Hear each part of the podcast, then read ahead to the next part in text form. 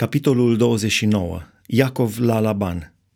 Iacov a pornit la drum și s-a dus în țara celor ce locuiesc la răsărit.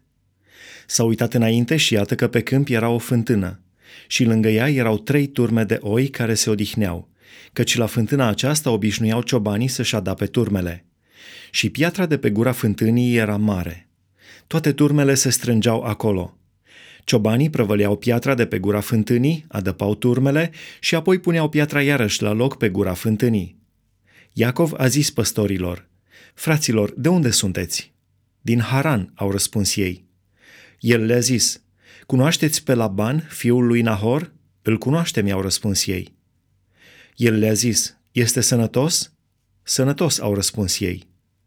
Și tocmai atunci venea Rahela, fata lui, cu oile. El a zis, Iată, soarele este încă sus și prea devreme ca să strângeți vitele. Adăpați oile, apoi duceți-vă și pașteți-le iarăși. Ei au răspuns, nu putem până nu se vor strânge toate turmele. Atunci se prăvălește piatra de pe gura fântânii și vom adăpa oile. Pe când le vorbea el încă, vine Rahela cu oile tatălui său, căci ea le păzea. Când a văzut Iacov pe Rahela, fata lui Laban, fratele mamei sale, și turma lui Laban, fratele mamei sale, s-a apropiat, a prăvălit piatra de pe gura fântânii și a adăpat turma lui Laban, fratele mamei sale. Apoi Iacov a sărutat pe Rahela și a început să plângă tare. Iacov a spus Rahelei că este rudă cu tatăl ei, că este fiul Rebecii. Și ea a dat fuga de a spus tatălui său. Cum a auzit la de Iacov, fiul sorei sale, i-a alergat înainte, l-a îmbrățișat, l-a sărutat și l-a adus în casă. Iacov a istorisit lui Laban toate cele întâmplate.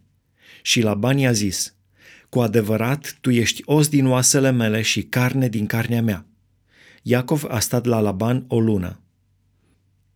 Leia și Rahela Apoi Laban a zis lui Iacov, Fiindcă ești rudă cu mine, să-mi slujești oare degeaba? Spune-mi ce simbrie vrei. Laban însă avea două fete. Cea mai mare se numea Lea și cea mai mică Rahela. Lea avea ochii slabi, dar Rahela era frumoasă la statură și mândră la față. Iacov iubea pe Rahela și a zis, Îți voi sluji șapte ani pentru Rahela, fata ta cea mai mică. Și Laban a răspuns, Mai bine să ți-o dau ție decât să o dau altuia. Rămâi la mine. Astfel, Iacov a slujit șapte ani pentru Rahela și anii aceștia i s-au părut ca vreo câteva zile pentru că o iubea. În urmă Iacov a zis lui Laban, Dă-mi nevasta căci mi s-a împlinit sorocul ca să intru la ea. Laban a adunat pe toți oamenii locului și a făcut un ospăț. Seara a luat pe fică sa Lea și a adus-o la Iacov, care s-a culcat cu ea. Și Laban a dat ca roabă fetei sale Lea pe roaba sa Zilpa. A doua zi dimineața, iată că era Lea. Atunci Iacov a zis lui Laban, Ce mi-ai făcut? Nu ți-am slujit oare pentru Rahela? Pentru ce m-ai înșelat?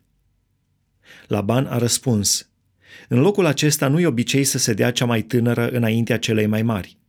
Isprăvește săptămâna cu aceasta și îți vom da și pe cealaltă pentru slujba pe care o vei mai face la mine alți șapte ani. Iacov a făcut așa și a isprăvit săptămâna cu Lea. Apoi Laban i-a dat de nevastă pe fică sa Rahela. Și Laban a dat ca roabă fetei sale Rahela pe roaba sa Bilha. Iacov a intrat și la Rahela, pe care o iubea mai mult decât pe Lea, și a mai slujit la Laban alți șapte ani. Copiii făcuți lui Iacov de Lea.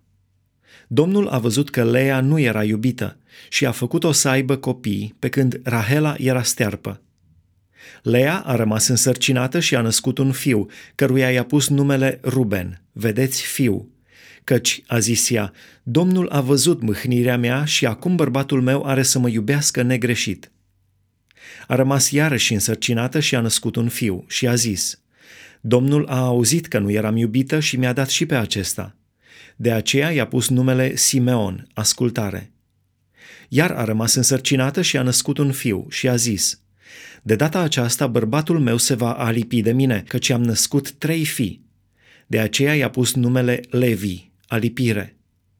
A rămas iarăși însărcinată și a născut un fiu și a zis, De data aceasta voi lăuda pe Domnul.